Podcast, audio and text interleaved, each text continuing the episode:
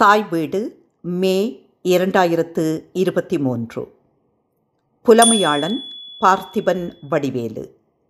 வாசிப்பவர் ஆனந்தராணி பாலேந்திரா.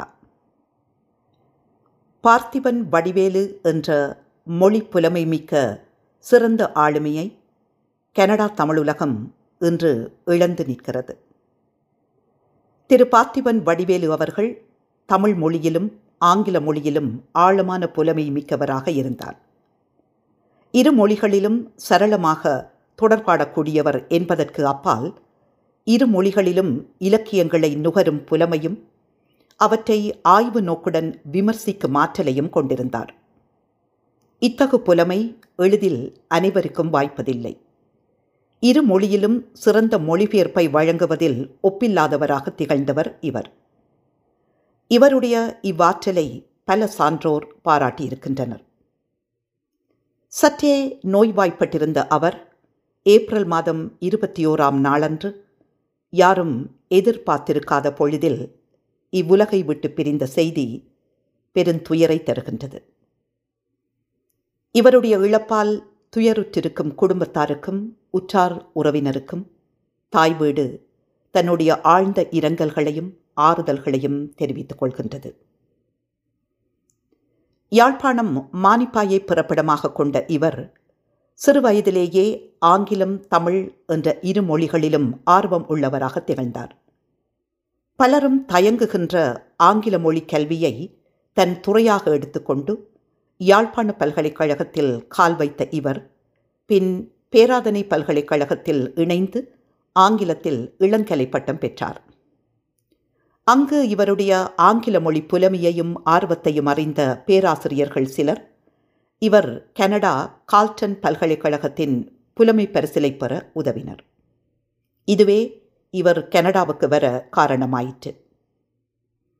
கனடா மண்ணிலே பார்த்திபனோடு மிக நெருக்கமாக செயற்பட்ட பேராசிரியர் அருட்திரு சந்திரகாந்தன் அடிகளாரும் பேராசிரியர் திருமதி பார்வதி கந்தசாமி அவர்களும் தாயகத்திலேயே பல்கலைக்கழக சூழலில் பார்த்திபனுடன் அறிமுகமாகியிருந்தனர். ஆங்கிலத்தை முதன்மொழியாக கொண்ட கனடாவில் அதே மொழியின் இலக்கியத் துறையில் முதுகலை பட்டம் பெறுவது எளிதானதல்ல. ஆங்கிலேயர்களே தயங்கும் துறை அது. அதை செவ்வனவே பயின்று ஆங்கில இலக்கியத் துறையில் முதுமானி பட்டம் பெற்றார்.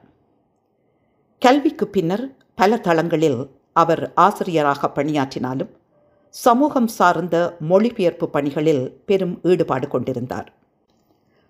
குறிப்பாக பேராசிரியர் பார்வதி கந்தசாமி அவர்களின் நெறிப்படுத்தலில் இயங்கிய வசந்தம் உளவளத்துணை நிறுவனத்துடன் இணைந்து பல சமூகம் சார்ந்த பணிகளை முன்னெடுத்திருந்தார். அவற்றுள் மொழிபெயர்ப்பு பணி முதன்மையானதாக இருந்தது. Centre for addiction and mental health என்ற நிறுவனத்தின் டிப்ரெஷன் அண்ட் ஸ்ட்ரெஸ் என்ற நூலை தமிழில் மொழிபெயர்த்துள்ளார். அத்துடன் community resource connections of Toronto என்ற உளவளத்துறை நிறுவனத்தின் மிக முதன்மையான கையேடாக திகழ்ந்த நவிகேட்டிங் த மென்டல் ஹெல்த் என்ற நூலை உளநல சேவைகளுக்கான வழிகாட்டல் என்ற தமிழ் தலைப்பில் மொழிபெயர்த்து பாராட்டு பெற்றார். புலம்பெயர்ந்து கனடாவில் குடியேறிய தமிழர் பலருக்கும் இன்று வரை இந்நூல் சிறந்த ஒரு வழிகாட்டியாக திகழ்கின்றது. வசந்தம் அமைப்பு ரைசன் பல்கலைக்கழகத்துடன் இணைந்து பல்வேறு ஆய்வுப் பணிகளை முன்னெடுத்து வருகின்றது. அவ்வாறான ஆய்வுத் திட்டங்களுக்கான மொழிபெயர்ப்புகளையும் ஒலிபெயர்ப்புகளையும் தமிழில் அழகுறச் செய்து கொடுத்தவர் பார்த்திபன். அவருடைய மொழிபெயர்ப்பு தமிழ் எளிமையானதாகவும் வாசிப்போருக்கு நன்கு விளக்கமளிக்க வல்லதாகவும் நகைச்சுவை உணர்வுடனும் அமைந்திருக்கும். இவற்றை விடவும் அவருடைய மொழிபெயர்ப்பு பணி பரந்திருந்தது. பலருடைய அகதி கோரிக்கை வழக்குகளுக்குரிய மொழிபெயர்ப்புகளையும் திறம்படச் செய்து கொடுத்திருக்கின்றார்.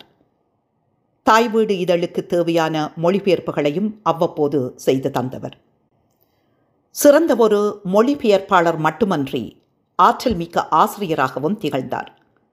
பல்வேறு தளங்களிலும் ஆற்றல் மிக்க ஆசிரியராக அவர் திகழ்ந்த போதும் அத்தளங்களில் அவர் நிலை பெற்று நிற்கவில்லை. ஆயிரத்தி தொள்ளாயிரத்தி தொண்ணூற்றி ஒன்பதில் கனடா தொழில்நுட்ப கல்லூரி மனோன்மணியம் சுந்தரனார் பல்கலைக்கழகத்துடன் இணைந்து நடத்திய தமிழ் இலக்கிய இளங்கலை பட்டப்படிப்பில் ஆங்கிலமும் ஒரு பாடமாக இருந்தது. இந்த பாடத்தை கற்பிப்பதற்காக பேராசிரியர் பார்வதி கந்தசாமி அவர்களால் அழைத்து வரப்பட்டவர் திரு. பார்த்திபன். அவ்வேளை சுறுசுறுப்பும் துடிப்பும் மிக்க இளைஞனாக திகழ்ந்த பார்த்திபன் அந்த வகுப்புகளை நடத்திய அழகு அற்புதமாக இருந்தது. ஆங்கிலத்தை அத்துணை எளிதாக நகைச்சுவை உணர்வுடன் கற்பிக்க முடியுமா என்ற வியப்பை அனைவருக்கும் ஏற்படுத்தினார். இன்றளவும் அந்த மாணவர்களால் மறக்க முடியாத ஆசிரியராகவே அவர் திகழ்கின்றார். இளங்கலை வகுப்பில் பயின்ற ஆசிரியர் திருமதி சாரதா குமாரசுவாமி அவர்களின் துணையுடன் லிங்க் எனப்படும் ஆங்கிலத்தை இரண்டாம் மொழியாக கற்பிக்கும் வகுப்புகளிலும் ஆங்கில ஆசிரியராக பணியாற்றினார். ஆங்கிலத்தைப் போலவே தமிழ் இலக்கியங்களிலும் ஆழமான அறிவு கொண்டவர் பார்த்திபன். அவ்வப்போது பல கட்டுரைகளையும் தமிழில் எழுதி வந்திருக்கின்றார்.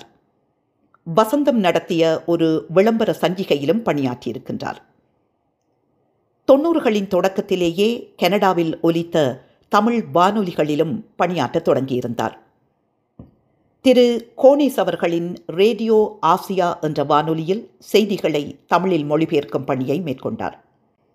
பின் கீதவாணி வானொலியில் இணைந்து செய்தி ஆசிரியராகவும் நிகழ்ச்சி ஒருங்கிணைப்பாளராகவும் பணியாற்றியிருந்தார். தனக்கு தமிழ் மொழியில் இருந்த விருப்பமே இதற்கு காரணம் எனவும் அவர் தெரிவித்திருக்கின்றார். பதிமூன்று வயதேயான அவர் மகள் ஆதனி தந்தையால் அறிவூட்டப்பட்ட சிறுமி என்றே கூறலாம். தன் மொழி புலமையை அவர் மகளுக்கு கடத்தி சென்றிருக்கின்றார் என கூறும் அளவுக்கு ஆதனி ஆற்றல் பெற்றிருக்கின்றார். இன்னும் பல்லாண்டு இவ்வுலகில் வாழ்ந்து பேர்வு தமிழ் சமூகத்துக்கு இவர் ஆற்றியிருக்க வேண்டிய பணிகள் பல.